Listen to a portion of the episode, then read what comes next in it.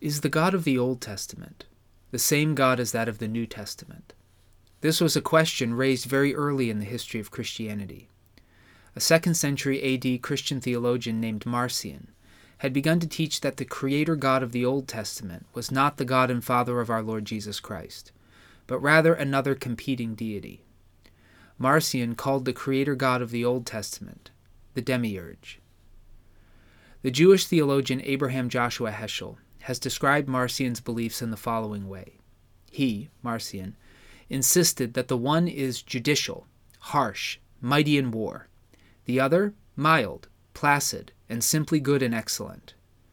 The God of the Hebrew Bible, Marcion further considered, to be the author of evils, to take delight in war, to be infirm in purpose, and even to be contrary to himself, ignorant, cruel, inconsistent, mutable, and wicked the good God, who was unknown not only to men but also to the Creator, decides to undo the works of the Creator.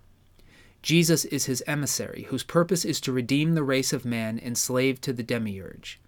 Man must renounce his allegiance to the Creator, flee all contact with his works. Marcion wanted a Christianity free from every vestige of Judaism.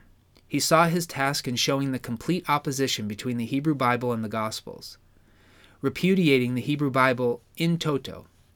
He put in its place a new scripture, the nucleus of which was the letters of Paul. The good God, as described in Marcion's scripture, was incapable of anger, entirely apathetic, free from all affections. The early church fathers saw fit to repudiate Marcion's teachings as heretical, and he was excommunicated around 144 AD. And yet, the seeds of his teachings have long remained. Even today, it's not uncommon to hear both lay people and clergy alike argue that the God of the Old Testament and the God of the New Testament are different gods. The 27 books of our New Testament, books that the early Christians came to accept as normative teachings for all who would call themselves Christian, are univocal in their insistence that the God of Abraham, Isaac, and Jacob is the same God who became flesh in the person of Jesus. In speaking of the Old Testament writings, the Epistle of 2 Peter summarizes this conviction well. But know this first of all that no prophecy of Scripture becomes a matter of someone's own interpretation. For no prophecy was ever made by an act of human will, but men moved by the Holy Spirit spoke from God. The early creeds of the Christian Church, too, were written to affirm the oneness of the God of Israel in Jesus.